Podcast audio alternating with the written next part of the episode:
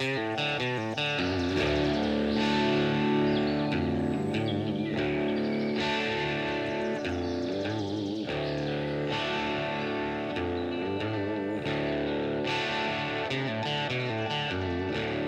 for tuning in. My name's Andre Servin, and you're listening to Off the Roost podcast, brought to you by Off the Roost Custom Calls, turkey calls for the serious hunter.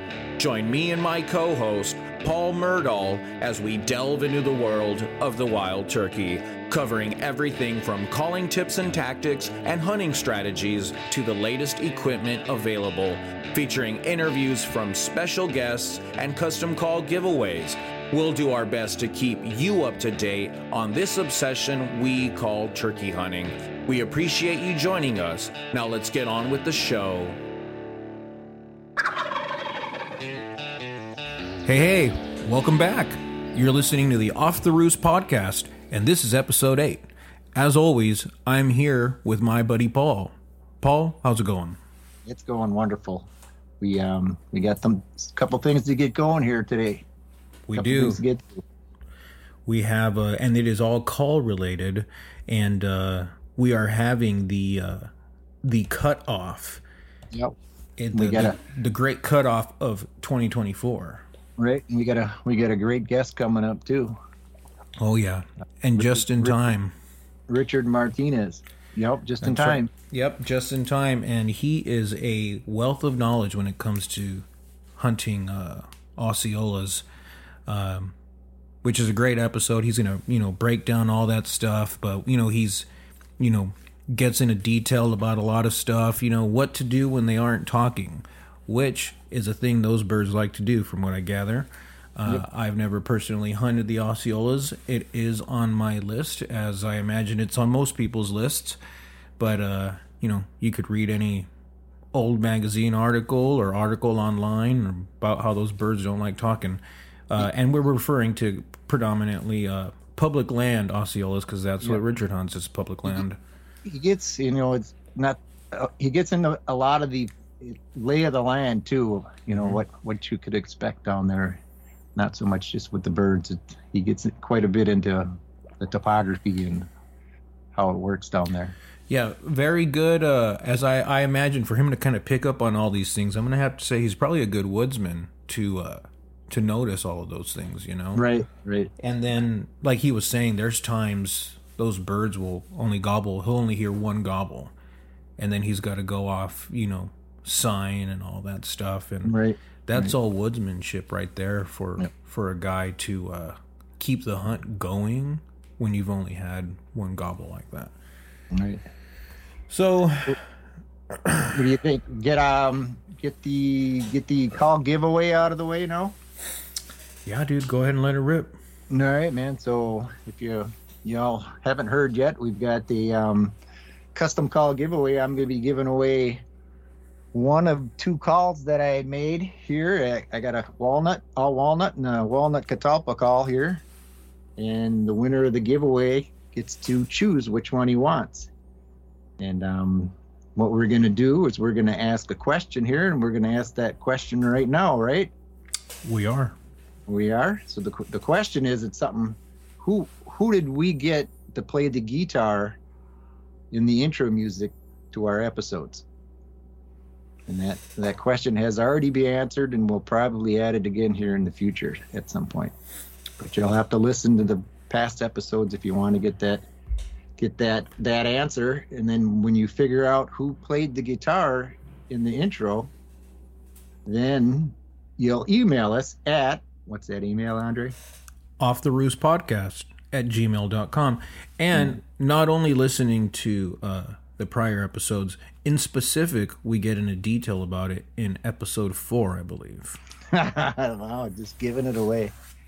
oh was i not supposed to do that All right, so um, all right well, if you when you get the answer, what- it's not we want- episode four i don't know what episode it is I don't. I don't know what episode it is either. I just know what's back there. all right So what you're going to do is when you get the answer to that question, you're going to email us at that email off the roost at gmail.com. No, off the roost podcast at gmail. Off the roost podcast at gmail.com. Yep. And in the subject or title line, just put in call giveaway. So then we can screen our, our emails easier that way. And then the entry, we need to receive your entry by March 1st at 11:59 p.m. So 11 at midnight, the the entries will no longer be accepted. So when that'll give us that'll give us time to go through our thousands and thousands of emails and and, and uh, for and send uh, back numbers. Yes, and for um, shipping purposes, we're sorry, but we are going to be restricting this to uh, the uh, 49 states. Lower 48. Lower, lower 48. I'm sorry. Yep. Yep, the Lower, lower 48. 48. Yep. No, no, no Alaska, and no, no Hawaii. And uh, I did see there are uh, some listeners in uh, other countries, and we're sorry. We're going to have to stick with the U.S. again for the same reasons. yep. Yeah. So, um, and then what else? Um, subject, call giveaway. Entry must be received by the first of April at eleven fifty nine. I thought it was first of March. Your first of March at eleven fifty nine. Yep. Mhm. And then um, anything else you can think of? Um, no, it just uh.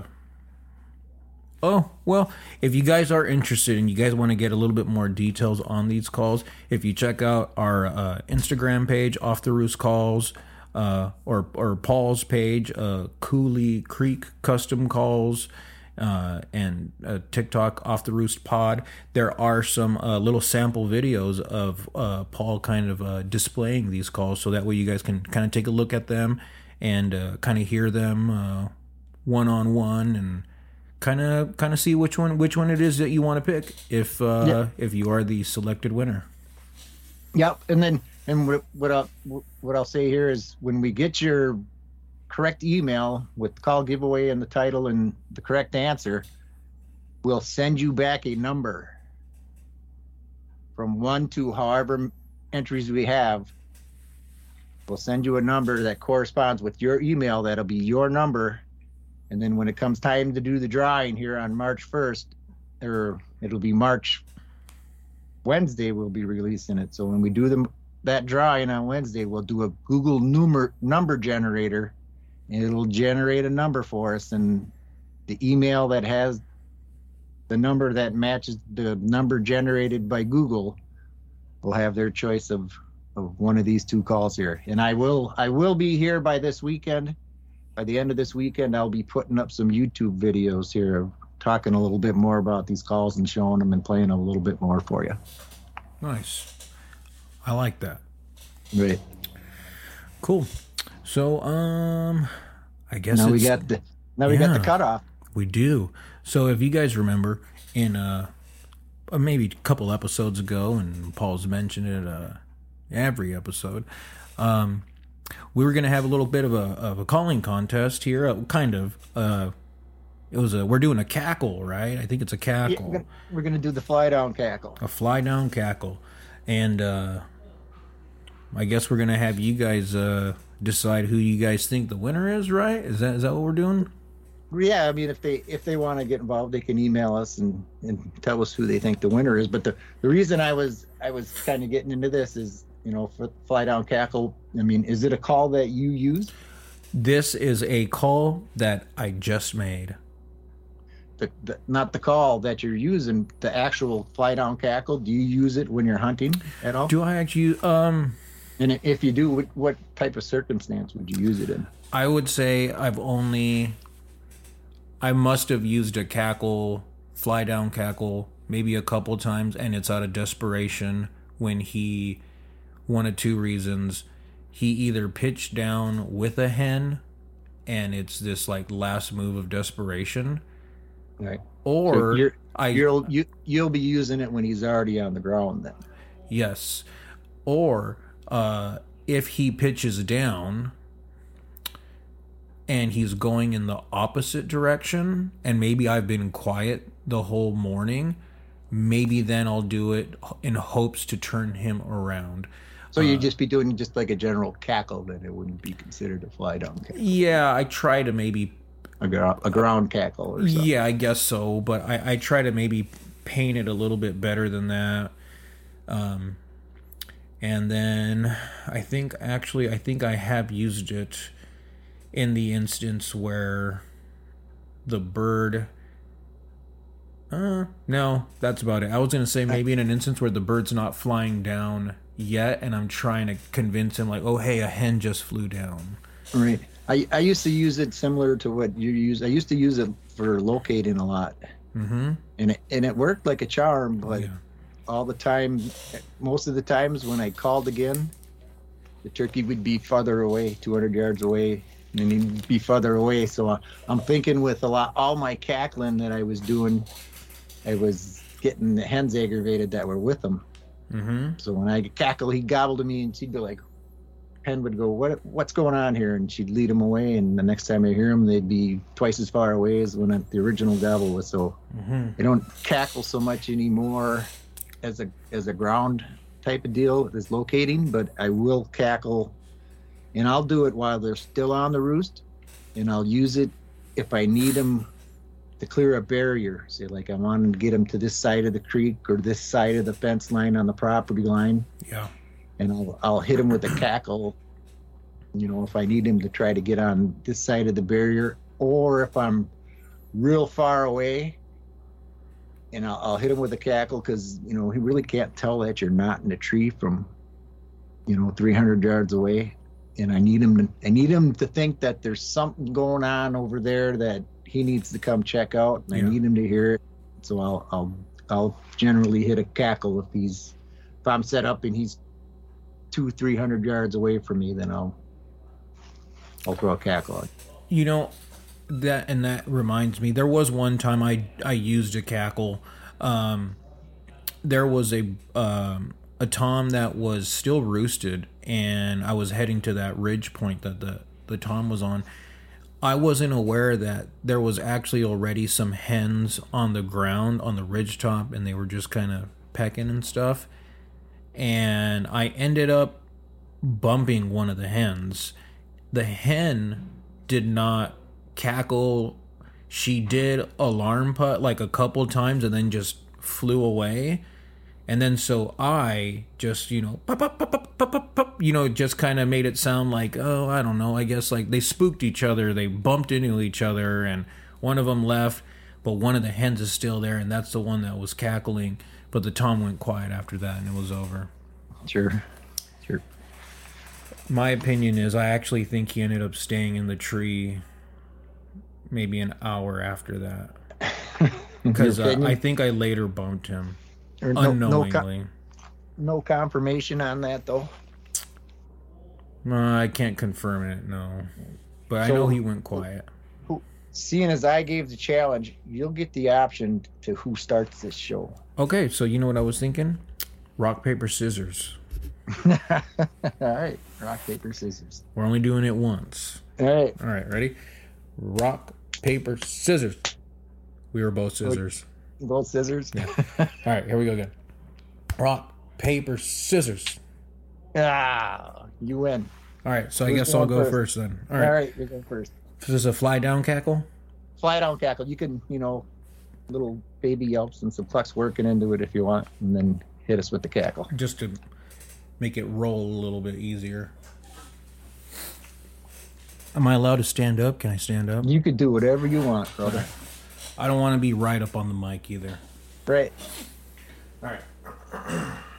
I got to pretend like I'm at Grand Nationals though, so I got to drink some water. Oh, speaking of, that's going on right now, I think. Yeah. Well, it's going to be going on in Right. on Wednesday or Thursday. Thursday. We'll make it out there one day, people. I just couldn't make it happen this year.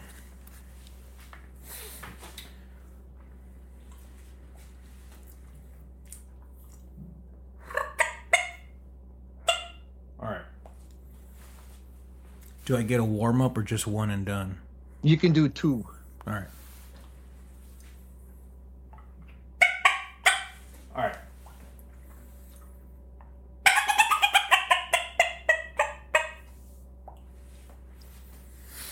That was one. I'm gonna go right. one more time. All right.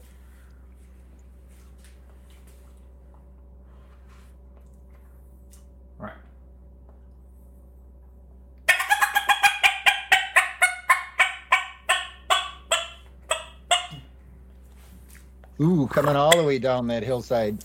Yeah, yeah, yeah, the second second one a little better. You had a little more rasp in it. yeah. All right.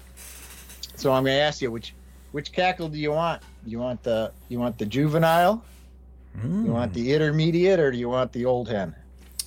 Oh, first of all, I appreciate the options. Always, always, I got to go with the old hen. The old hen. All right. Yep.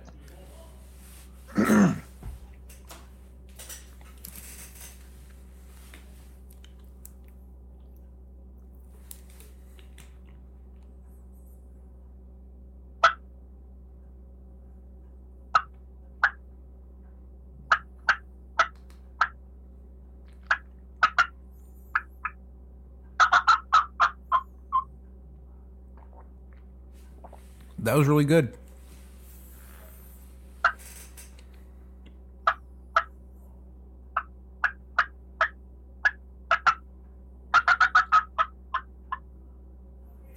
That one, kind of got up into the intermediate hen a little bit.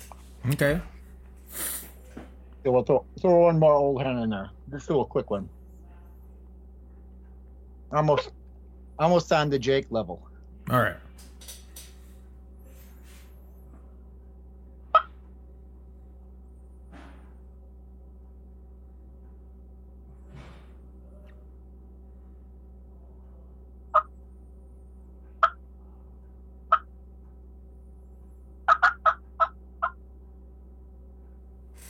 Nice. So those were I'm gonna have to say these are some uh some hill country pitching off the tree onto the ridge tops kind of uh kind of cackles. Yep, not real far.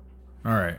Well, that second one I did, I'm gonna have to say was uh, Big Woods Pines. Right down, down the ridge, out sure. the valley. Down in the bottom.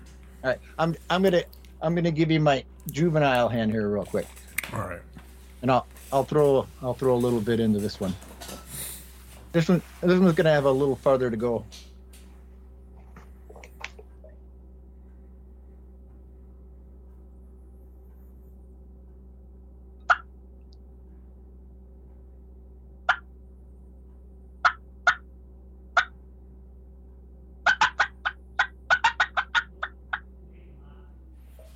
I like that.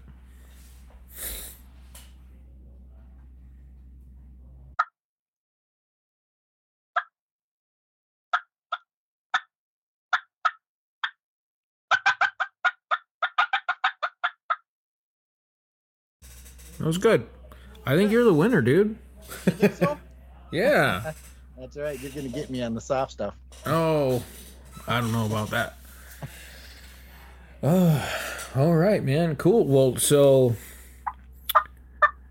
I think uh I think with all of that, man, uh, you think it's about time we dive into the episode and give people all this awesome f- South Florida Osceola turkey hunting knowledge.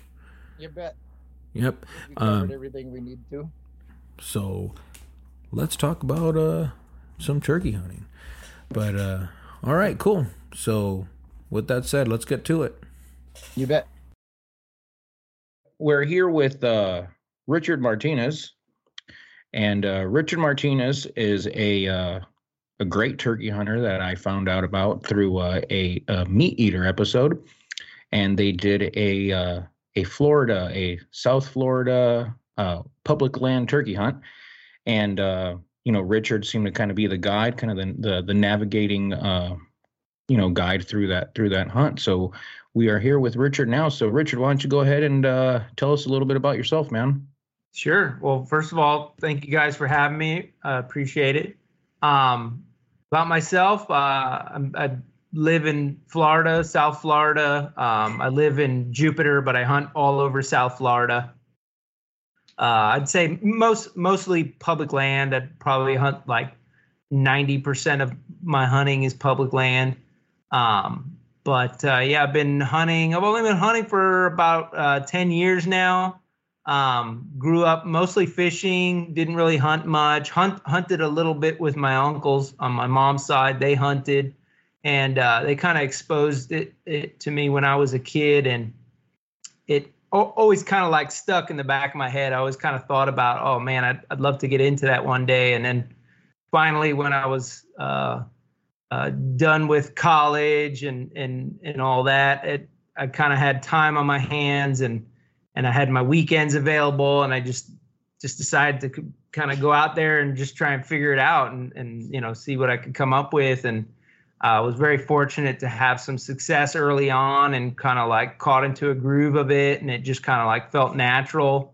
And uh, yeah I've just been going bonkers ever since. I I deer hunt a hog hunt small game hunt but turkey hunting is really uh, my passion my, my my big passion. I always think about that as like the Super Bowl of the year in terms of uh, the hunting season. Like the Yeah. rest, I, I'm I'm just doing it because it's the season that's open and it's what's out there and what's you know that time of year. But I feel like I'm I'm thinking about turkey season all year long, and and when it comes up, it it like I said, it really feels like the Super Bowl to me. Right. So What I- what I think I always say is um, there's turkey hunting season, and the rest is just passing time. yeah.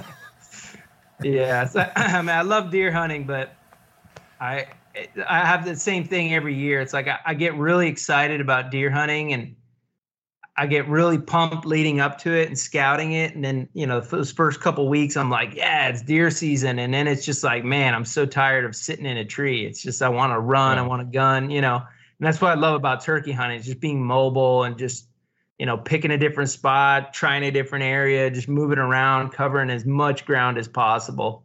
Yeah. And uh, that for me is is is what's so exciting about it. So now, Yeah. Ri- Richard, you say ten years ago. Is that when you started turkey hunting, or is that when you just started hunting in general? Both, yeah, yeah. I started out. I, I would say turkey was the first thing I went after, and then um, just you know, turkey season ended, and then I was like, all right, now what? Now I'm gonna figure out deer, and you know, I just to the next season, to the next season, to the next season, and it just you know now I just take advantage of of each season as they come along. So it it looks like you do a little snipe hunting too. Oh yeah, yeah. That's that's I call that my second favorite bird. Um, we've got some really great snipe hunting opportunity down here. Um, it's right right around this time of year as the as the water levels are starting to fall. Um, we see them move into areas and and uh, yeah, it's just real fun hunting. It's real, uh, uh, you know, I, I'd say it's uh, upland uh, hunting's biggest kept secret or best kept se- secret. No, are you Uh, are you are you hunting them with a dog, or are you No, are you, you hunting no, them like just- ducks, where you're waiting for them to fly by, or you just No, wandering? just walking. Just walking? Yeah, just I'll just pick a big area that the water level's right, or it just seems like the the right habitat for them, and I'll just walk. I'll do zigzags, walk back and forth, and and just kick them up. Um, and then uh, here, you know, the biggest challenge with the with the tall grass we have is then finding them because you've really got to. I, like I said, I it, it's not with a dog, so I'm just walking by myself and and you'll hit them and then you'll just have to follow them with your eye and you'll have to literally pick a blade of grass that you saw them hit on their way down and just keep your eyes on it and walk straight at that blade of grass till you find it. Meanwhile as you're walking other ones are flushing and you have to like try as hard as you can not to look at them because the minute you turn away and look back it's like Yep. you just lost that blade of grass and you'll you'll never find them and it's like it's like dropping a camo glove like in three feet of grass it's just Yeah. it's gone yeah Right. You know, Right. that's that's how I am with gobblers, man. Like whenever whenever I spot one, I learned if I take my eyes off of that bird when I'm moving around or something, he's gone. Like I Yeah. won't be able to find him again. And this is mainly like when I see one on a field edge Mhm, and I'm trying to like skirt through the woods to mhm. get closer. I know it's a gamble because the second I take my eyes off of him, he's going to vanish. I'm not going to know where he went.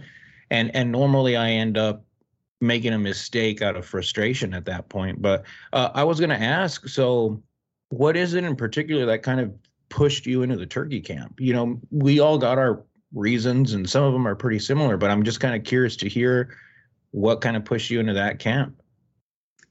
Yeah, it's it's uh as I mentioned, it's, it's you know the running and gunning is really important to me. Um, just being mobile, um, being on my feet, moving around a lot, but uh, also the game itself, right? The the uh, you know the the the the checks back and forth between uh, turkey's calling, turkey's moving. Are you moving? Am I moving? Should I move? Should I stay?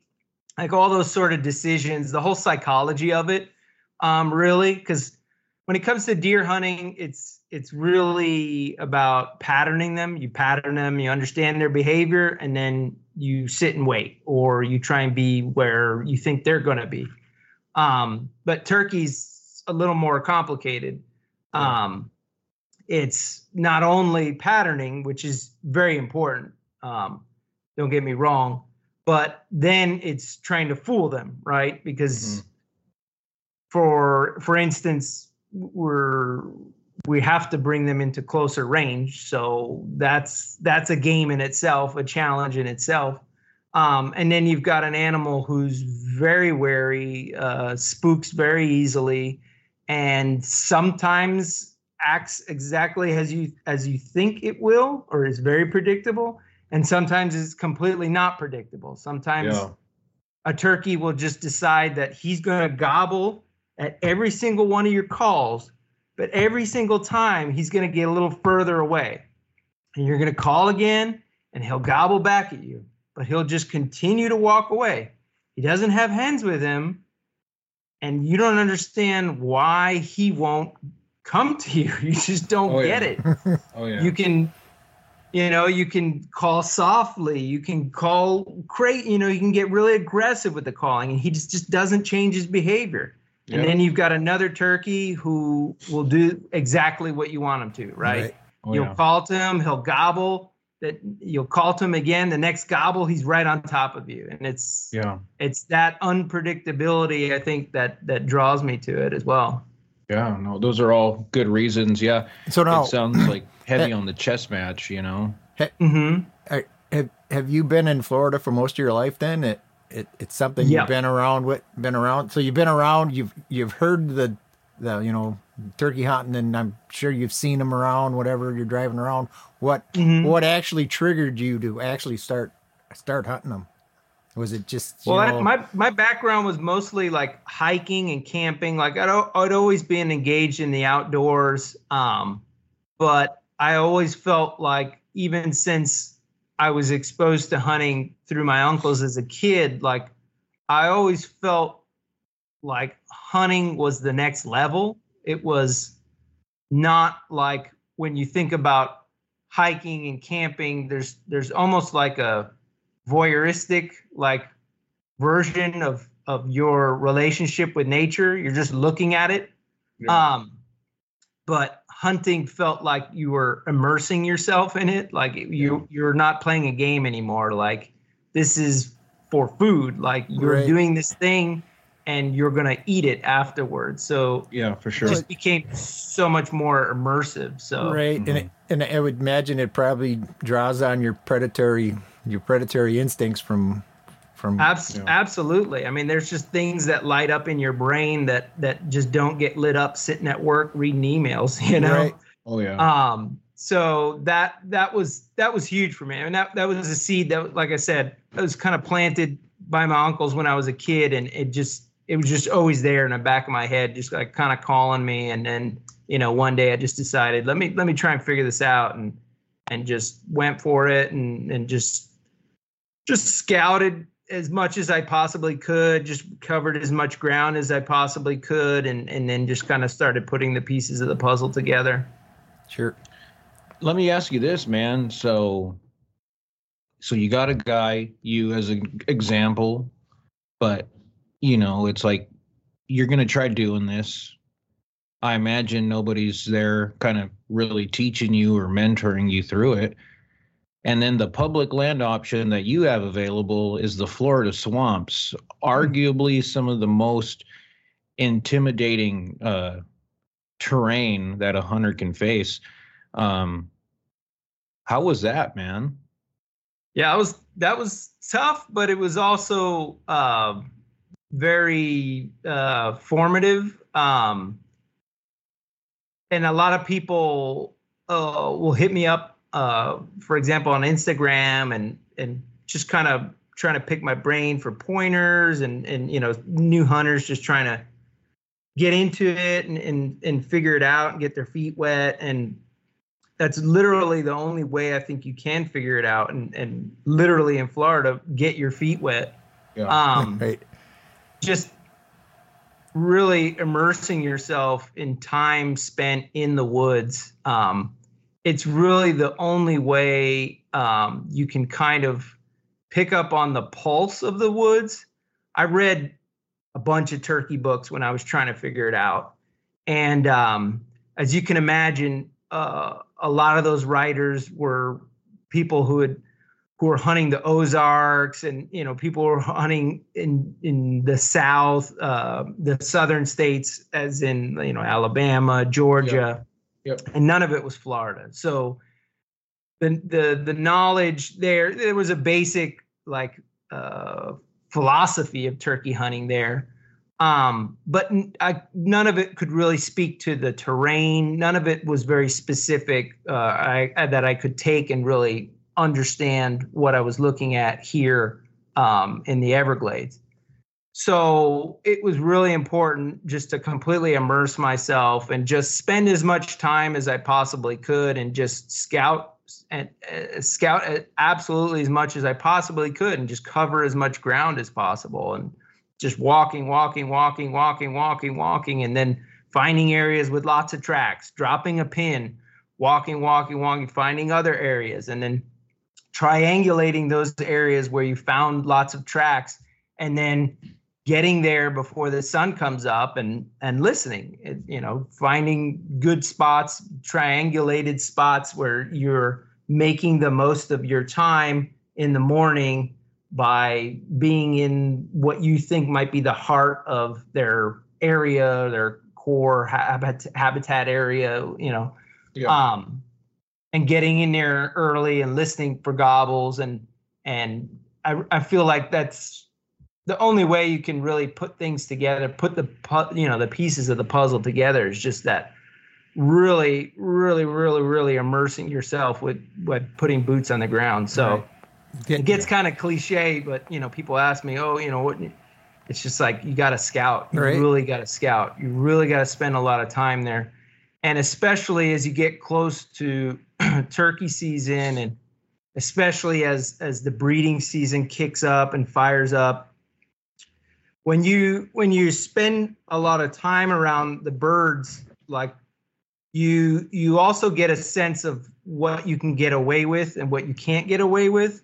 So you can kind of track birds that are gobbling figure out where they landed figure out where their uh, you know their strut zones are and kind of like creep in see you know see their strut areas watch them for an hour and sometimes you'll bump them and then sometimes you won't. And and you just kind of like adapt to their pulse or adapt to their the threshold to which you can get away with so that by hunting season you you feel confident in what you can and cannot get away with Yeah, right. And sure. it, I mean, it it's just you're getting experience, whether you're hunting them or not. You're getting you're getting experience, and that's you know that's just going to make you a better hunter. I mean, as Yeah. as, as you go on, um, you and you and Andre had touched on the habitat here a little, a little bit ago, and I'm I'm not whatsoever familiar with Florida. The closest I've been to Florida would be North Georgia. So I mean, I get it. It's it's the Everglades swamps, but wh- what are we looking at? I mean, I, from what I understand, it's like elevation changes of like a foot are massive. You know, are you looking, absolutely Are you looking? Are you are you kind of an all? Are you got you got pines? You got hardwoods? Or or, or is it like a palmetto? Or or you got logging activity going on there? I mean, do you have to worry about tides? You know, in the Everglades as far as water rising and lowering through the day. I mean, what are we looking at? Yeah. so water water is a huge factor, as you can imagine, Florida. we have a very wet season and we have a very dry season. So, um, meaning uh, they're they're very extreme. Um, our wet season uh, peaks around September, and our dry season peaks around probably like May. That's probably the driest time of the year. So, um, areas that could be under a foot of water in September um, could be absolutely bone dry, or even more, even two feet of water could be absolutely bone dry um, come by May, even even by turkey season. Um, because once the water levels start to fall, they fall pretty fast, um, which really begins like like around February. They really just start dropping quickly. Um, so that means that it's also tricky to think about where turkeys are um, at different times of the year. Um, Yeah.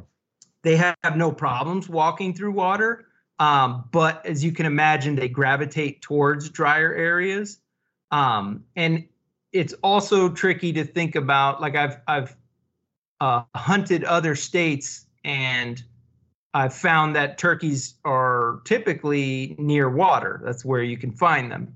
Um, here, there's water everywhere, so that's not something that um, you really really think about unless it's in an extreme dry conditions and we do Yeah. get that every once in a while every few years during our dry season that we'll be able to anticipate that those birds will be in the swamp Mhm. um, so as you mentioned, um, habitat types do change um, within a foot uh, of elevation changes. So we're a very flat place. Florida's very flat, um, especially South Florida. Um, we don't have a lot of elevation, um, but we do have a lot of habitat type um, that depends on the elevation based on the water levels. So um, how it, it it's based on their hydro periods. How long uh, or how how many months out of the year those areas are underwater. So areas that are underwater for most of the year certain types of plants uh, and certain types of ecology flourish like uh, cypress like uh, like a swamp like a cypress swamp as you would ima- imagine um, your traditional swamp to look like. Um, other areas flourish and the this is isn't the might, might not be the right um, uh, ratio. So I'm just throwing this out an example. Like maybe 50% of the year they can be inundated with water, but the other 50% they can't. You know, it, that could determine if it's a pine island. Just just for example, um, a hardwood hammock uh, basically is our highest elevation and is typically out of water all year long. It'll go underwater like if we have a uh, like a flood event, like a hurricane or a tropical storm. Um, a, a hammock could go underwater, uh, but typically those stay dry all all year long. Um, and interestingly, there was a study recently, a few years ago, um, called the South Florida Deer Study, and they they had collared some deer and um, they were fortunate enough to get a hurricane within their uh, the study period and were able to track the behavior of the deer during the hurricane. And prior to the storm's arrival they could actually see deer gravitating towards the hammocks knowing somehow maybe through pressure uh, the pressure dropping that this rain was coming and, and this high water event was on its way because they actually have the the tracking data showing them going towards these hardwood hammock areas that were typically always dry. So a hammock is a great place uh, to find turkeys in if the understory is relatively open. Yeah. Um, because there's also another as as important as as water is to our habitat and our ecology, so is is fire. Um, and if things have a regular uh, uh, burn rotation, as is like sort of the natural cycle with the amount of thunder and uh, with the amount of lightning we have, um, things should be burned like on a probably like on a three year cycle, um, which kind of keeps a nice understory, doesn't allow um, the understory to get very thick and choked out. Um, turkeys don't like uh, areas that have really thick understories, whereas you can imagine it's really hard to walk through. I'm, I'm sure you guys have all heard the saying if if a you know if a if a turkey likes to walk through an area, a person likes to walk through an area, you can kind of predict where turkeys are based on like an ease of mobility. Um, you know they're thinking about ambush predators all the time, so they kind of want the ability to escape really quick. Um, so fire is a, an important uh, part of our landscape as well. So now you But, uh, you, were talking understory in the in the hardwood hammocks. Uh, Mhm. would, that be um, would that be palmettos or is that going to be just like some brush or something like that? So that could be palmettos. Palmettos, uh, like saw palmetto, you find them. Uh, you can find them in a pine island. You can find them in a hardwood hammock. They're a very, very common, very, very tolerant plant. Um, you can also, we also have great big savannas that are just covered in in in palmettos, um, big expanses, um, especially as you get towards um, the Kissimmee River Valley, uh, and and as you move towards Orlando, Orlando, you'll get huge areas of just nothing but absolute like a sea of palmettos. Um, but they're pretty common as long as it's not an area that that is predominantly wet. If it's kind of like a a 50% dry uh, or drier, uh, you'll be sure to find palmettos. So in the sure. in the wetter wetter areas, then it's going to be a, like a swamp grass or something. Yeah, you're either going to have um, you're either going to have a marsh uh, or you're going to have a swamp. So a marsh, we have a lot of different grasses, um, sawgrass, for example, muhly grass, um, different types of grasses that uh, will typically refer to them as prairies. And then if it's dominated by cypress, then you'll you would refer to it as a swamp. Um, and then how if you're looking on satellite there's different formations of swamps so you may hear someone describe something as a cypress dome or a cypress strand. Um, a strand would be almost like a linear formation. If you're looking at it on satellite it'll almost look like uh, the, closest thing we have to would be like a river. Um, and it's just like uh, a long uh, depression that the cypress trees have colonized. Um, that the water is flowing, um, but it's almost imperceptible because it's moving so slow. Um, a dome is more, if you're looking on satellite, like a round uh, shape you'll see, um, and it's the same thing, but it's like a depression, almost like a bowl. Um, in the elevation cut out where the the cypress trees have, have colonized and kind of dominate. So you'll see two things. You'll see bowls that are dominated by uh, cypress trees, which we'll refer to as a cypress dome, or you'll see a bowl that's uh, dominated by grasses, and we'll call those prairies. All right. Those areas are generally pretty big.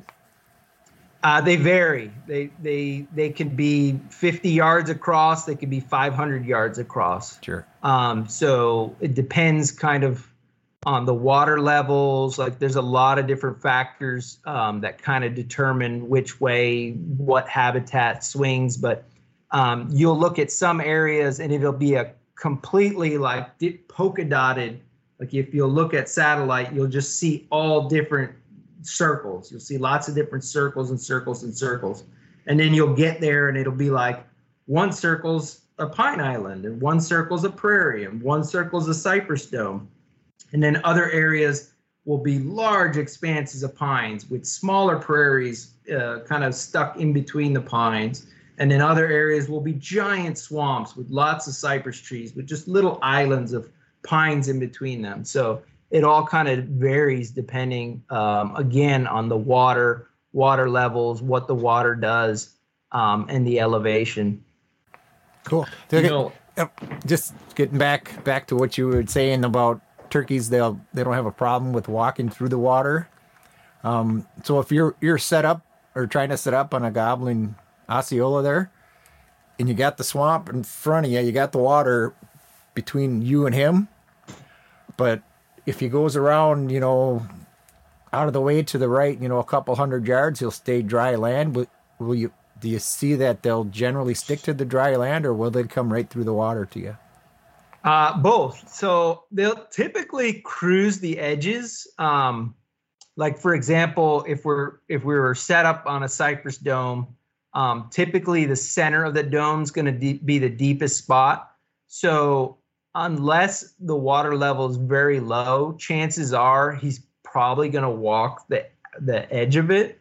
Um, and both the deer and the turkey really love those edge habitats. Like you'll find a lot of game trails, you'll find a lot of buck rubs um, right on that that transition zone between a cypress dome and a prairie. Um, for whatever reason, they just love cruising that edge. And so the turkeys typically, I find, will also do the same. Um, but again, if the water level is just right, a turkey will also walk straight through it and right at you. So I actually once had a turkey. I was set up with a dome in front of me, and there was like this beautiful lane that went all the way around the dome. Um, and he was roosted up along that lane. And and of course, I expected him to walk down that lane. And I'm pointing the gun and I'm calling him, and he's gobbling back. And and he goes quiet for a little bit. And then all of a sudden, you know, five minutes later, pow, he hits me and he's in the dome, like right in the middle. He just, instead of coming down the lane, he just did an arc into the dome for whatever reason. And again, going back to sometimes turkeys read the script and sometimes they just do whatever they want. Um, fortunately, I had enough brush in front on, on my right side that I could pivot and turn around and uh, 30 seconds or a minute later, he stepped out of that dome and I shot him. But um, surprised me by actually walking through straight through the dome instead of the lane that he that I that I would have expected him to walk through. Sure. That sure. up up in northern Minnesota where I hunt, I mean, you think of it as big woods, but um, it's you know as far as the way the habitat's broken up, it's similar to what you're going through. It's but it would be like a bog swamp. Mm-hmm. So you got these big advanced expanses of bog swamps with little islands of maybe some hardwoods or some aspens or something scattered around them. And when I first started hunting up there, I was like, I didn't like walking through them bog swamps, and I was almost 100% positive the turkeys weren't going to walk through it. But I I learned real quick that that's not that's not the case. Yeah. Yeah. Again, that goes back to, you know, the unpredictability. And I, I think that's what keeps keeps me on my toes when it comes to turkey hunting and just keeps me so engaged with it is that they're if they did exactly what you thought they do all the Right. time, you just get over it after a few seasons, I Right. think. Well, gra- granted, they weren't hanging out in the middle of the bog swamp, but they had they Mhm. had no problems crossing crossing them wherever they needed to. Yeah, totally. Do you think you could call one across a bog swamp? Across the bog swamp. Yeah, no, so. like you know, maybe it needs to cross like 30 yards to get to you. I would think it would probably hang up on the other side and and wait for you to make the next move. I've I've Yeah. tried it a few times and it hasn't worked for me, so I can't say that So- you can or can't. But I haven't. When do they yet. cross them? Well, they'll go they'll go around to high spots or something like that, Oh, or they'll wait for you to show up. I mean, if you if you get on one and he's in an island out in the middle of the bog or whatever, chances are, I probably wouldn't have been hunting there to begin with, just because it would Yeah. be so difficult. hmm uh, Richard, I was wondering, do you? So, and I heard you mention other states. So you hunted Florida. Where else have you hunted? I've hunted Georgia, North Carolina, and Nebraska. Okay. And then I think uh I think you met the the MeatEater dudes in like Idaho. Is that is that correct?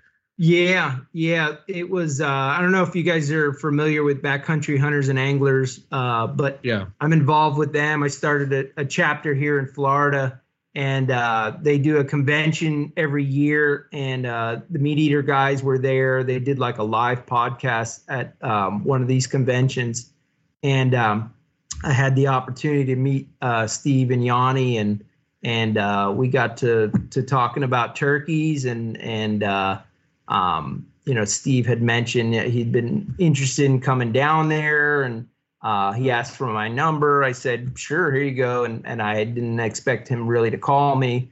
Um, but a few months later, they did call me, and uh, and yeah, we started. Uh, at that time, when they had actually called me, um, was during the uh, open period to um, put in for our quota uh, draw system, and uh, I had suggested to them, you know, hey, if, if you guys want a really great hunt, um, you know, you you should start building points, and and they thought that was a good idea, and they started putting in and and then finally uh, drew a permit.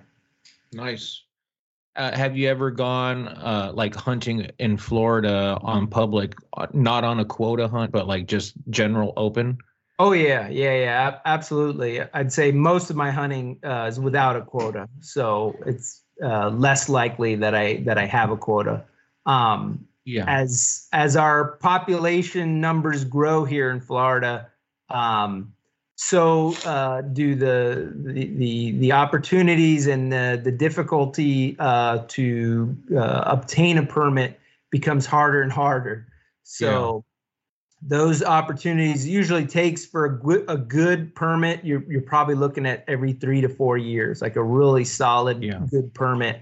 Um, there are some hunts that uh, are sub uh, quota hunts that you can definitely draw with with you know two, uh, some of them even one point.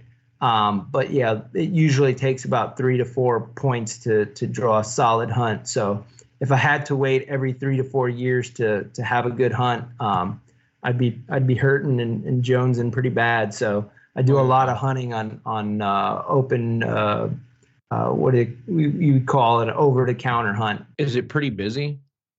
Like, Oh, is it yeah, pretty yeah. packed in the general. Yeah. Yeah, I would say um, it's probably you know like anywhere, like probably where you guys hunt, it gets slammed opening weekend, and then it just kind of goes down from there. So um, you definitely want to try and get out during the week as opposed to the weekends. Um, you know that that third weekend, that fourth weekend, that's when things uh, really cool off. And then all of a sudden, everyone disappears, and and uh, and you you don't know you know where they all went. Well, I, I Um, would I would imagine about that time, the rest of the states are starting to open their season up. Yeah, well, that that's that's a pain point for us um, here in South Florida, is because our season is actually out on an island like that. We open up uh, earlier than anybody else in the country. I think the only the only other state that opens earlier than us is Hawaii, and there's not a lot of folks who are going to travel to Hawaii to turkey hunt, but Florida's pretty accessible. So, you know, if if you want to come hunt uh, opening weekend South Florida, you can come here, hunt that opening weekend, get back home, have two, three more weeks to scout, and then be home in time for your opening weekend. So, so as you can imagine, we get we get hammered pretty hard um, that first and second weekend uh, with non non resident hunters. Go- Going That's uh, uh late February that you guys open. Uh, no, it would be March first first weekend uh, March. But I think it's the youth opens. Youth is last weekend of February. Yep. yeah. Okay. Didn't I noticed looking over your Instagram page, you seem to tag out pretty early there in in your Florida season. So I'd imagine you know you're jonesing pretty hard by the time third third weekend rolls around. That must be when you're moving off to Georgia and taking some trips somewhere else. Then, so you, Yeah, y- yeah, I've been fortunate over the last few years to tag out pretty early, and uh, yeah, it's allowed me to do a little bit of traveling and and get into some other opening weekends, like you know, for example, Georgia, North Carolina. So I have been able to to travel a little bit. I'm hoping I'm hoping to go uh, to Texas this year, so I'm just putting together a trip now um, to try and get Nice. get it, get my Rio because I've got I've got my Eastern, I've got my Osceola, I've, I've got my Merriam. So That- the, that- the that- Rio's the missing link. that's kind of what I was getting at. That, that you must have a little bit of experience with some easterns and some other subspecies. Yeah, the, actually, I had a really hard time with with Easterns. It you know it took me three years to um to tag an Eastern finally. So Sure. Um, So I struggled there. with the, with your experience, are there any traits that you see different between, say, like an Eastern and an Osceola? That that, that Uh, I would re- say uh, similar traits uh, would be the gobble. I think is more uh, uh, sounds uh, an Eastern gobble and an Osceola gobble sound very similar, um, whereas a Merriam gobble sounds very different. Um, the only thing I will say is the the Osceola gobble gobble sounds a little shorter even than the Eastern gobble. Um, but Eastern is is I would say probably pretty loud, just probably based on their body size. But differences would be body size. Our our birds are really small um, compared to an Eastern, compared to a Merriam. Um, I've seen Jakes in Nebraska that that were bigger than um, a full grown, uh, you know, bearded Osceola down here, especially as you get further southern, uh, like to the southern tip of of, of Florida. Um, the birds get smaller and smaller and smaller as you go. Sure. How, Um, how, how about as far as their habits and stuff like that? You know, how, how they go about their business during the day. Do you find any similar similarities or something you could pick out that that would? Well, Osceolas are are kind of uh, notorious for being very quiet um, compared to the other birds. Um, whereas in my experience, Merriam's were were really vocal. Um, I was kind of, I, I had a ball in Nebraska um, just based on that alone. Um, I we had birds gobbling at three o'clock in the afternoon, just gobbling their heads off. Um, it was really great to just hear so much gobbling um, because down here we you know we'll we'll get a bird that gets fired up for sure and he'll he'll gobble all morning. Um, but it's more often that the birds are are quiet just based on um, how much uh, predator predator pressure they experience. Um, you know we think when we think about pressure we think that it's oh it's hunting season you know the birds are getting pressured but there are so many predators down here. It's it's hunting season all year for these birds, so um, they're very very shy to, to gobble. We've we've got bobcats, panthers, bears, coyotes. Um, as you can imagine, uh, there's a lot of things down here uh, that want to eat a turkey. So it's um, it's not great for them to to gobble too much. Um, so you will get often get birds that'll really gobble on the tree. They'll they'll get fired up and you know they'll be af, af, gobble and gobble um, for a, a while on the tree. But once they hit the ground, they may gobble once, twice, and that's it. You'll you'll never hear them again for the entire day.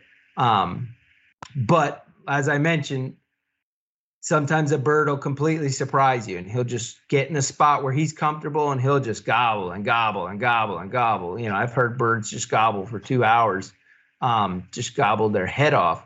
Um, but typically, as I said, very quiet bird, um, much longer legs uh, than an Eastern or Merriam's, um, mostly from walking in the water. Um, uh, darker bird uh, for sure. Um, you'll see, especially as you get down further s- south in the state, they get darker and darker, and you'll you'll see the the bands on their wings um, the bars, the black bars will will break up. They won't be stripes that run completely through the wing. Um, they'll almost be like tiger stripes of white through a black wing. Sure. Back to the gobbling. You say they don't they don't gobble. You don't think as much as the other turkeys. Do you, do you think that that affects their aggressiveness? Do you think they're you know on par with as far as coming to calling? Yeah, and and that's I think one of the things that makes them challenging for people is that they think that the bird's not there anymore, or that the bird um, is gone, or there is no birds here, um, and that I think often um, people will make mistakes with that. Whereas if you are able to spend the time scouting and spending time with them you know they're still there um, and they will still be as susceptible to calling as if they were gobbling a lot Um, so I feel like I can compare. I can only compare my experience to my Merriam's hunts in Nebraska, where those birds will talk to you the whole way in. Right? There'll be a conversation. You can, you know, then they, you know, you, can hear them get further away, and then you can make a decision to move. You hear them get closer. You, you know, you can get ready. Um, here, that's probably not going to be the case. Maybe, maybe 50% of the time, you're going to have that um, exchange going back and forth. Um, but most of the time, in my experience, I'm going to hear him gobble. I'm going to hear him gobble. Um, I'm going to hear them hit the ground. They'll gobble once, gobble twice. I'll call to them. If they respond to me and we're like connected, like I know about you, you know about me, chances are they're probably going to come unless I blow it somehow. Um, And how I could possibly blow it, I don't even know. And I won't even know unless I blow it, you know? Until you do. It's like I might call too hard and that might spook them. I might try and get up and move another 20 feet closer and that might spook them. I might uh, not call enough and that might have them lose interest. So I'll never know. It, you know, that's the right. kind of with with that game. that lose into. interest thought. So, you know, are the hens the same? Are, are, do you find they're not very vocal neither? Or are they? It's it's this. I would say it's the same kind of mix. It's it's unpredictable. You can get a hen that will like just cackle and go bonkers sometimes. And then other times you won't have any response from them at all. Sure. So Yeah. it really kind of i don't know it depends on their temperament depends on the mood i find it often depends on the weather um, like if you've got like low pressure you're really not going to hear a lot of birds um, they Right. just really like bright sunny days Right. And you get getting back to the the predator pressure you were talking about too, it and it makes sense that you know with all all the predators and whatnot down there, along with humans trying to eat them, that they wouldn't be as vocal. That maybe they have their maybe they have certain areas where they feel comfortable sounding off and, and gobbling from, but you know, in the rest of the spots, it's like here I am over here, I hear ya, and then he's going to go quiet while he while he sneaks in, just because of the fact that if he's gobbling all the way to you, he's going to attract predators.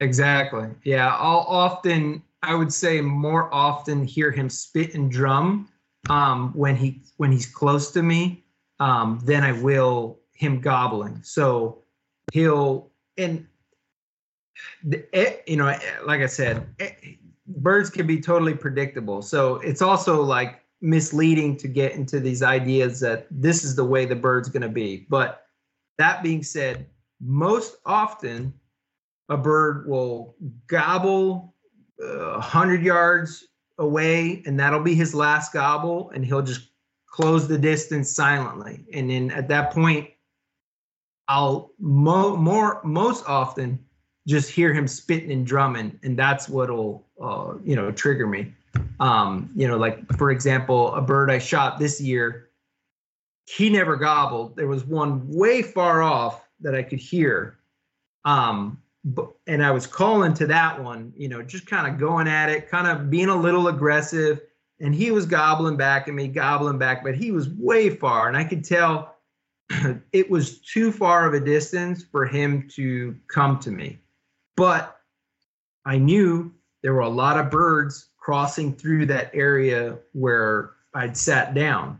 So I wasn't about to run to that bird. I was just sticking it out in my spot just based on the confidence I'd had scouting. And sure enough, a bird comes in who'd never gobbled silently. And the only thing I heard before I saw him was the spit. And I was like, where is he? Where is he? And I could just hear, I could just kept hearing the spit. And I was like, where is he? Where is he?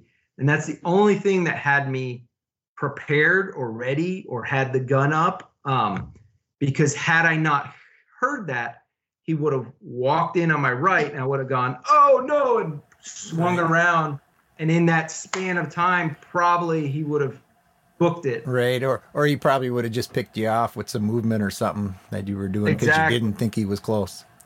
Yeah. Well, so I got a question, man. Um, so you know, like you were saying, sometimes for the most part they could be kind of tight-lipped. I imagine, you know, for a bird that only gobbles once or twice on the ground, a guy's got to kind of fall back on the scouting he he did earlier, right? That's kind of. Absolutely. I mean, I imagine if if I knew the birds in my area were only going to gobble once or twice, I think I'd focus a little bit more on the areas with sign Mhm. versus you know trying to go off off the gobbling. You know. So, yeah. Because that uh, that's what that's where you're going to get caught up is that you're just going to be bumping birds. If you're if you're thinking, you know, where are the birds? Let's go find the let's go find the gobbles. You're going to walk around and you're going to just stomp through birds, and you're never going to see those birds. You won't even know that you spook birds. You know, um, especially here in Florida where the vegetation is thick um, we're you know we're not seeing birds from 200 yards away that we can creep up on. That that's a rare occasion. I mean that can happen, but that that's not something that you can kind of a tactic you can rely on. Um, you know you're probably not going to see that bird till you're within 50 yards of him.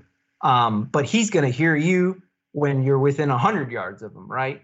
He's going to hear the palmettos. He's going to hear things he doesn't like and he's not going to wait to find out what it is. He's he's gone. Yeah. So I was kind of thinking um, from the time that you started to where we're at now, I'm sure you've probably seen an increase in pressure, right? Has it been significant? Yeah, uh, an increase in pressure, uh, mostly non-resident uh, Yeah. increase. Um, it feels like the pressure is the same, more or less, from the resident side. Um, and again, as I mentioned, by that third, fourth week, it just drops off. It's it, it's gone. As as long as those birds can make it through, um, you, there's a lot of hunting opportunities still left uh, in that mid to late season. Right, Mhm. Beck. Um, what are you doing for mosquitoes down there? Uh, mostly thermacell or like uh, do a little bit of bug spray, um, but uh, basically a thermacell. And I don't like to run it too long because it it'll kind of bother me if I've got it on too long. So I'll basically click it on just at like first first crack of light, and then um, once the sun's kind of up, I'll I'll turn it off. But right at that dawn dusk, that's when it really gets nasty uh, in terms of mosquitoes. Um, but when it's when it's you know dark out and when the sun's up, it's it's tolerable. It's it's really not bad. Sure. Yeah, I'll use mine in the late season. Like if uh if I'm gonna go do some like blind calling or something in a setup where I'm gonna be there for a little bit, I'll I'll bring the thermacell with me. But you're right, I do the same thing where I'll turn it off and on periodically because I'm thinking it can't be good for you to breathe this stuff in. No you way. know? Yeah, 'Cause, no, like- I've I've had them on too long and I've felt I've gotten like nauseous. So Oh, for sure. yeah, Yeah, there's times I'm yeah, I didn't get nauseous, but I started getting kind of I don't know if lightheaded is the word, but I was just Mhm. kind of like, ugh. And then I was like, you know what? I'm turning this thing off, you know? yeah, yeah. No, you don't want to be breathing that too long. So now, if No. you're if you're setting up your your thermacell, you know, and there's a little bit of a breeze going, are you just keeping it on you, or are you setting it up upwind from you? Uh, no, I'm just keeping it in like in my vest in the back, so it's not too close to my face. So I'll just like stick it on the back of me somewhere. Mhm. And and that seems to, I mean, if there's a breeze, it's just not blowing, so you get mosquitoes coming from the way the breeze is coming from. Yeah, yeah, that that can happen, but I I felt I feel like in the mornings particularly uh is the wind really dies uh so it, it isn't really such a factor. Sure. It's more like as the sun comes up, the wind picks up. Um and then at that point the mosquitoes aren't too bad. Mhm. Um, what was it like hanging out with Steve, man? Good. It was it was fun. I, that that was a great crew. I, I was I was really nervous um, about having so many people um, tromping around in the woods. Um, I was pretty freaked out about that. Um, I didn't know how we were gonna kill birds with like multiple cameramen and like multiple hunters like walking around as a pod like through the woods. I was really anxious about that.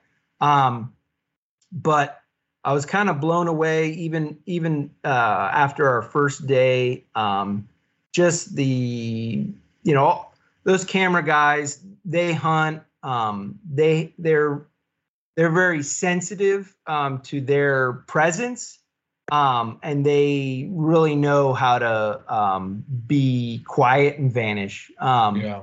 I was really, really blown away. Um, and you didn't really get to see this so much in the show um, because ultimately, in the end, it's like a you know it's like a twenty something minute um, episode, um, and there's hours and hours of footage. Um, but when with the hunt that um, when Yanni shot his bird, um, that was uh, I think we clocked, we looked back at the footage and it was 50 minutes from when we found those birds to when he shot. And so that's two guys leaning against a tree and two camera guys leaning against a tree in a flock of turkeys for 50 minutes. Yeah. I'm talking like five yards, you know, some of them walking five yards in front of us. Um, and these birds didn't spook. A few of them at some, you know, different points might have given us funny looks, but then just went back to feeding. Um, and it was it was really remarkable. Like after that experience, I was like, all right, I'm not I'm not worried about these guys anymore. Like Yeah. they're very very tactful. so It's a good thing. Um, it's a good thing turkeys yeah. can't smell. oh yeah, no, we would have definitely been in trouble uh, if that were the case. But Yeah. So it sounds like his crew, his camera guys, he gets some good dudes that know. Oh yeah, doing. no. Every single one of those guys are absolute pros at what they do, um, and and really, I mean, that's that's the only way you can get the kind of footage that he gets and capture that, um, capture that whole experience, right?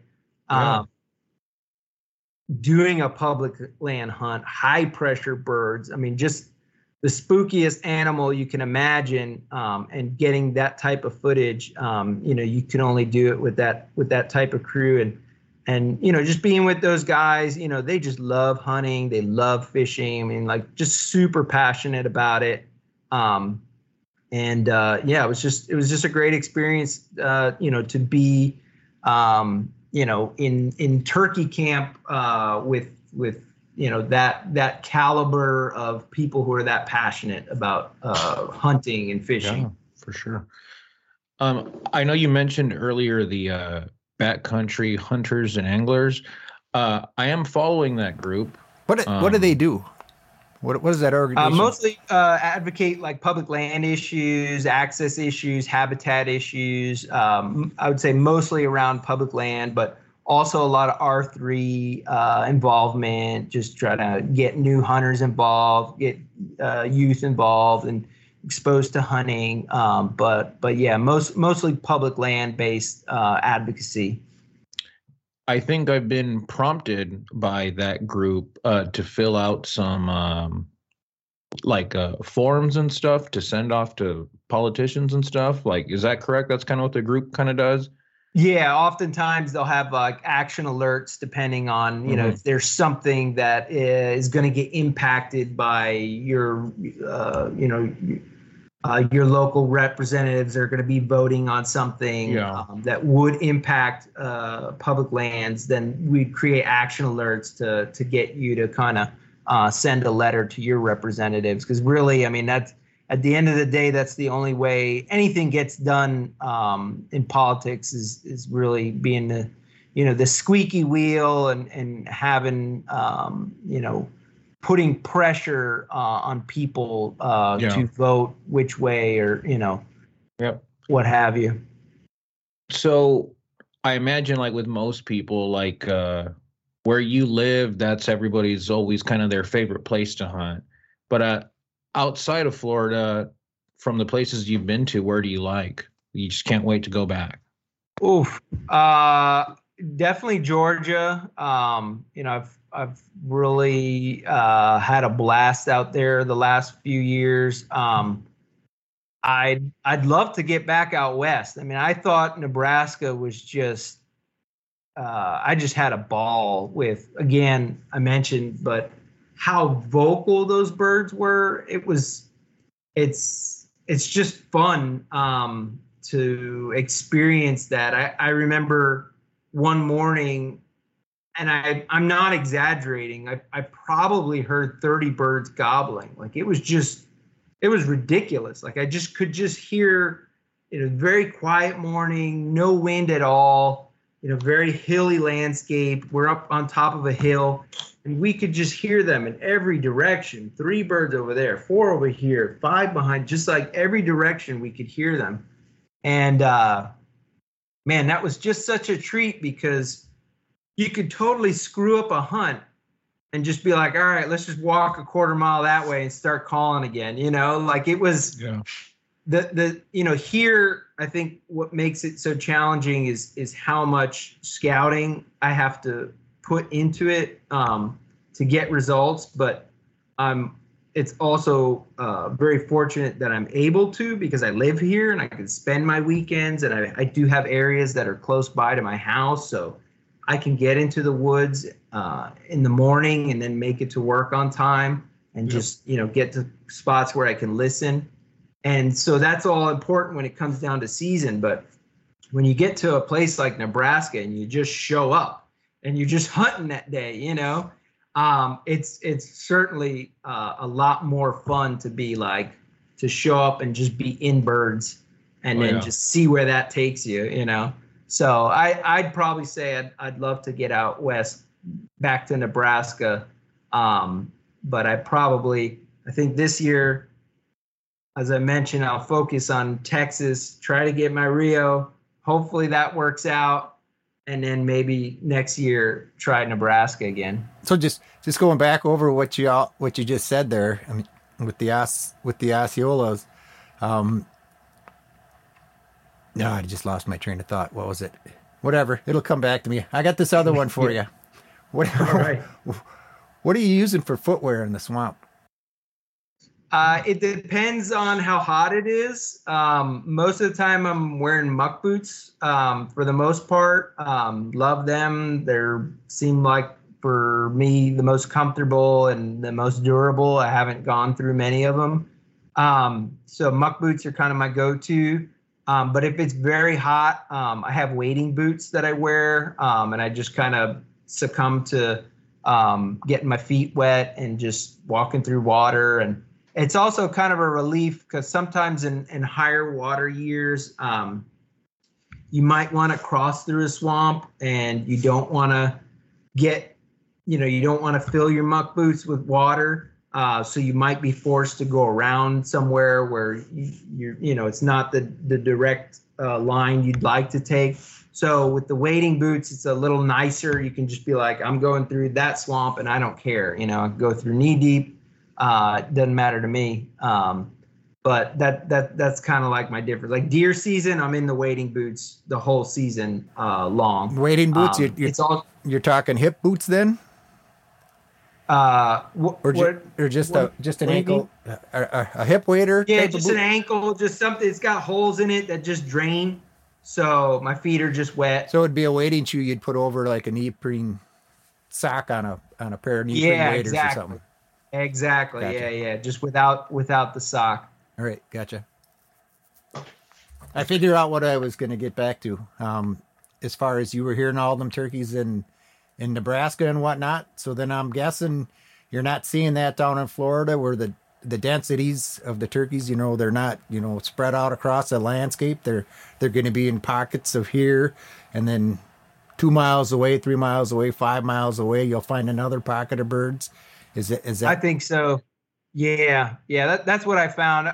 I find I find a whole lot of areas, a lot more areas without turkeys than I do with turkeys. sure? So I So- find mo- most of my scouting is crossing things off the list as opposed to like putting things in the Rolodex. So it'd be Like it's Yeah. just it'd be similar to scratching.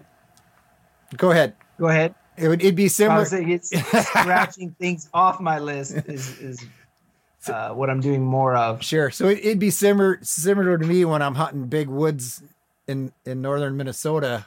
You know where birds are here, and then you might have to go five ten miles, you know, to find the next flock.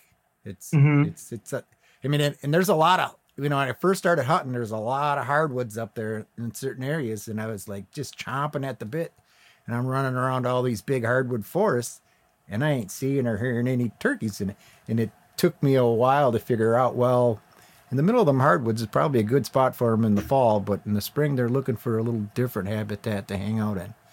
Mm-hmm. So it, Yeah, people can get tripped up on that here too. With uh, like I mentioned, with our wet season, dry season, you might be in an area where you deer hunted that year and, and you saw a whole bunch of turkeys, and you're like, oh, I'm gonna come back here because there's turkeys here, and you show up and those water levels are completely different, and those birds have moved off to somewhere else, and you're like, you know, where where did these turkeys go? They were all here during during deer season.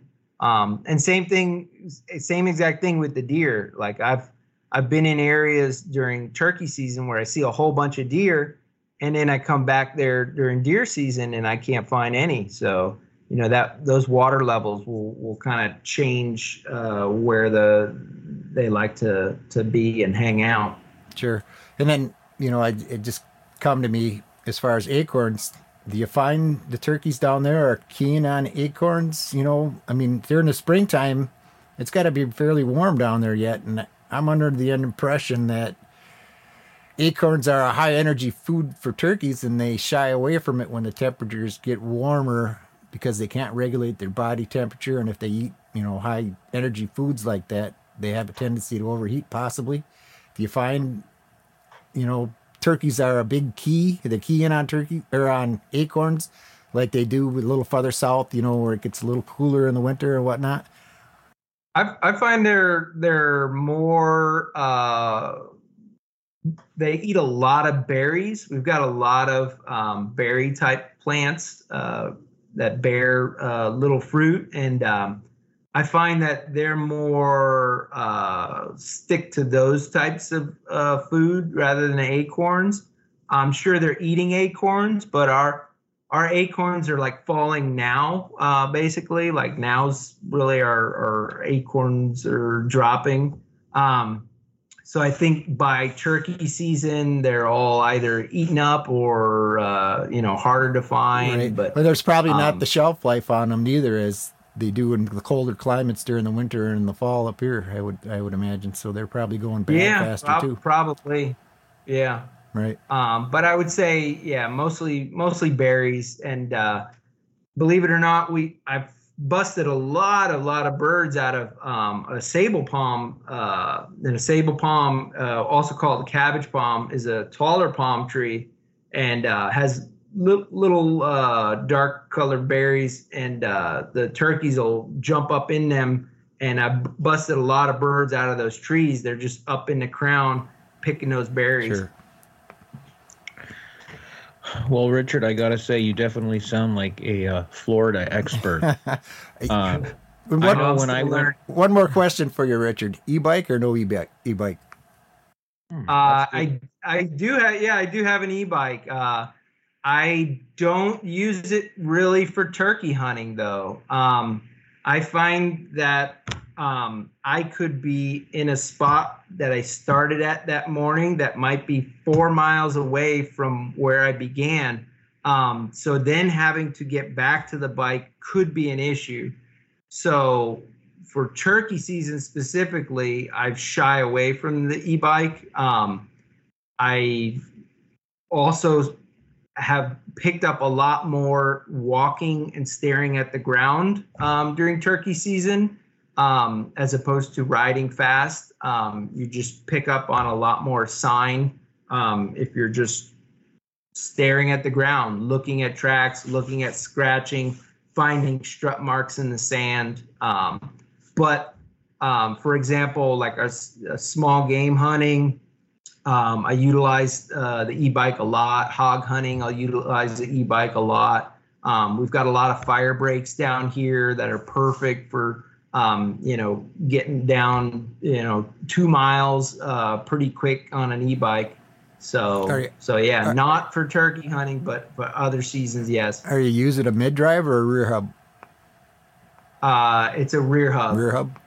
Yeah, I've got the the Rad Rover. I forget which number. All right. Is it a fat tire? Yeah, that that does pretty well on the sand. Then I would imagine. yeah, yeah. It does does pretty well. haven't really had any issues with it. I try to keep it as dry as possible. Um, you know, I've got some friends who do who will run them uh, through a little bit of water, um, but I haven't been as brave. I've also got a buddy. He um, he carries a giant styrofoam block on the back of his e-bike, and what he'll do is he puts it up under the e-bike and straps it, and will basically float his e-bike through like deep water if he's got to cross through an Sure. area, and then get to the other side, take the block off, and put it in the back All right. to keep it out of water. Dude, that's a level of like commitment and intense that like I would just kind of get to that and be like, well, Bike Oh, stay. well. Bike staying here. Yeah, yeah. just leave the bike there. Yeah, I'll exactly. Float I would- the bike all the way across it, and then you know get back on it on the other side. for sure. Yeah, I would try to canoe it or or or wade it past that part and but then that's the sort of thing where I would think, well, I'm gonna hit that, so maybe just don't even get a bike because then that's gonna happen and you know, I'm I'm better Yeah. off just dealing with the walking. But me and Paul, we're thinking about getting some. I mainly want one for uh going out west because uh I know you know, I haven't done Nebraska, but I've done uh, uh, South Dakota and Wyoming, and it was uh, lots of walking, man, lots and Mhm. lots, lots of walking. Yeah, yeah. And I'm I'm thinking a bike would be really nice for that. And then we, but we also have some areas like uh, northern Minnesota is like huge big woods and flat, flattish, and then central Wisconsin's kind of the same way a little bit. So we were kind of thinking getting us some e-bikes would kind of be beneficial to help us, you know, get three miles into an area, hunt that Oh. spot, and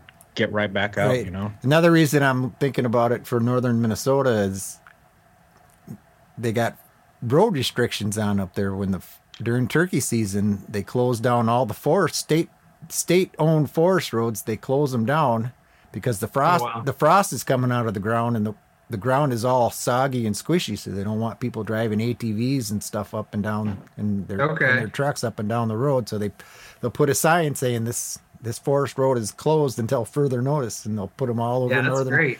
northern Minnesota. It's great because it keeps the people out. Uh huh. But then if you get somebody like my dad or somebody who doesn't get around very very well, you know, it limits Yeah. it limits where you can go. Yeah, yeah, yeah. That that's one of my tactics too. That it's just trying to get further than someone else would be willing to go. So Right. I'll always try and push that a little bit and just see if I can get away from people by going as deep as possible. Sure. sure. Well, uh, I know, Paul. I know you said uh, that was your last question. Yeah. I was just gonna comment on his paintings is all I was doing. I, I seen your painting paintings on the um on your e- Instagram account. They, they were pretty good. The couple of Cool, landscapes. you Yeah. Yeah, I wish I, I wish I had more time. Yeah. Work, work and hunting always getting away. I I kind of sure. I kind of dabbled in in some painting when I was younger a little bit, but like you say, I can't I can't pull the time for it. You know. yeah, I just can't find the time for. it. I probably make like one painting a year, but Right. Yeah. I do what I can. Right. Is that like uh, was that oils or like acrylics or what was It's that? acrylic. Yeah, yeah. I I think oil looks better, but I can't stand being in a room with oil paint. So yeah. I so I paint in acrylic. I think so it- I can breathe. I think you can get more detail out of an acrylic too. Yeah, yeah, it, it depends, but I yeah, like I said, I think the color, I like the colors on oil Right. better, but just for for breathing and working with them, I, I like acrylics. Sure. Well, I like working with acrylics because I think they're a little easier to use. Mm. And uh, I applaud you on that landscape stuff because I know that landscape stuff's hard to kind of paint, you know, because you're Mhm. you're looking at a bush and you're just like, how do I break this bush down Mhm. into, you know, into a painting? Like, what Yeah. do I do? You know, it's Yeah. like, do I do each and every tiny little strand of grass that's in the way or whatever? And you got to figure all that stuff out. That's something know? you could get away with the acrylics a lot, but I don't think oil painting is more of kind of a blend. You know, you Yeah. step Mhm. back and everything blends in, and it looks. But you get up close, then you can see the the smattering and stuff Yeah. like that. Where the acrylics, you can get real up close to it, and you you can see the fine detail in it and everything. So Yeah, yeah, it's a tough it's a tough balance because, like you said, it's like you can't possibly sit there and paint every leaf, Yeah. right? But you also can't like just make blobs of everything all the time. So it's like then it this- just looks blob. Yeah. yeah. Yeah. So you have to like find this like in between world where you've just indicated enough that your brain will do the rest. right, Yep. right. And that was the uh, Bob Ross hour on Yeah, there you go. podcast. Happy, happy little trees. yeah. Happy trees, Well, cool, right? man. Uh, yeah, man. Uh, thanks a ton for coming on here and you know Absolutely. doing this Thanks podcast with us. Right. Yeah, for sure. Right, enjoyed it. And I do want to mention it just because that's what intrigued me was uh, we saw the old gobbler patch on your Mhm. vest. That's the old gobbler Right. form, and I know I was just watching it. Um, shoot, man, I think I was just eating cereal or something, just watching in the morning, and then uh, I was like, "That's an old gobbler patch." I think I got the same one. Yeah, I've had a whole bunch one. of people hit me up on Instagram like, "Hey, where'd you get that patch?" Oh, that's great. They got some cool patches, Right. man. They Oh, got some yeah. cool I- ones. I- I, know, Paul. You do a giveaway, don't right you? i i usually buy a couple every spring but i don't i don't use them i ended up because it's always a mad rush at the beginning and when he when he first lets them out so everybody snatches them Uh-huh. up right away and then later on in the season he's like anybody got any gobbler patches old gobbler patches so i usually got two or three or whatever sitting in my back That's pocket cool. and i'll i'll give them away you know in may or something like that to, to whoever wants one nice. right This is it, right? There it is. Yep. Okay. Yep. Cool. That's a good one. All right, man. Well, uh, like I was saying, man, thanks a ton for doing this. Um, Absolutely. Thanks for having me. Yeah, for sure. All right, Richard. Well, you have a good one, man. It was nice chatting with you. You Yeah, too. thanks a lot, Thanks, Richard. guys. Yep. Thank you for listening to the Off the Roost podcast. If you enjoyed the show, please like and subscribe. You can also follow us on Instagram at Off the Roost Calls and Cooley Creek Custom Calls, as well as on TikTok at Off the Roost Pod. Stay tuned for future episodes where we'll try to keep you informed on the latest in turkey hunting and try to remember the heritage surrounding the elusive and sometimes mystical animal that is the wild turkey.